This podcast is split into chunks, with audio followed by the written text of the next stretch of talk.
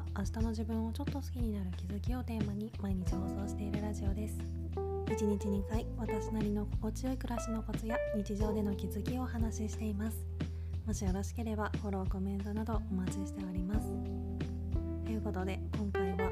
シンプルライフは自分を救ってくれるっていう話をしたいと思います。この前の休日突然また人間を辞めたい衝動に駆られて今度は何が原因だよって理由を探ってたんですけど今回の場合は多分主な原因は3つあって1つ目がルーティンが滞ったこと2つ目が部屋が散らかってたこと3つ目が無駄な行動をしてしまったことでこれって全部行動なり空間をシンプルにすることで解決することだなって思ったんですよね。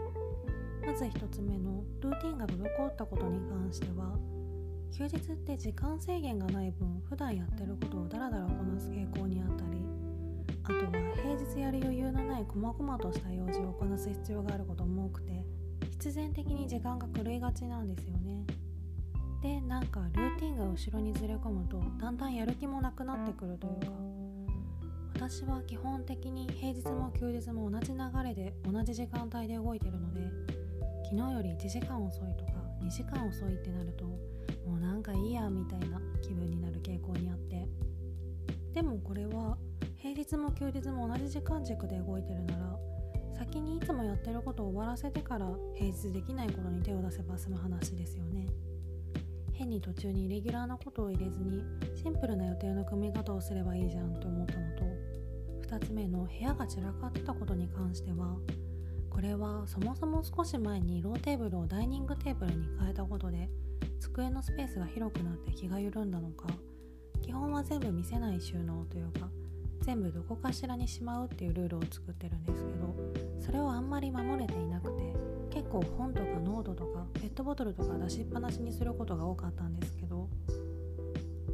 この前の休日はそれに加えて荷物が結構たくさん来て段ボールとか買ったものとかの処理が追いつかなくなったことも原因かなって感じで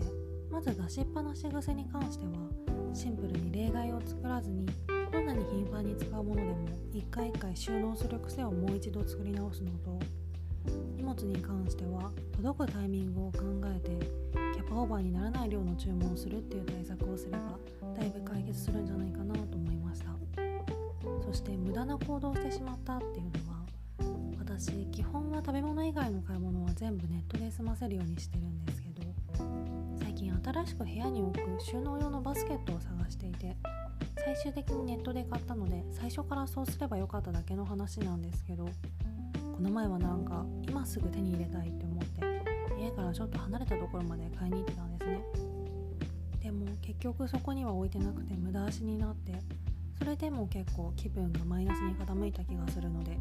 こういうイレギュラーな行動にも気をつけないとなと思いました。なので私の場合はあくまで基本はやっぱり食べ物以外の買い物は全部ネットっていうのを貫くのがいいのかなと思ってます。そんな感じで今回の嫌な感じに関しては暮らしの仕組みのようなものをシンプルにすれば解決しそうって話なんですけど本当はだんだんちゃんと生活できるようになってきたから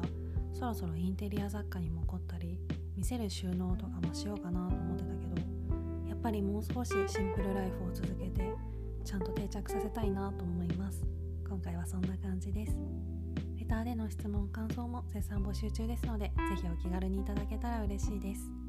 それではまた次の放送でお会いしましょう。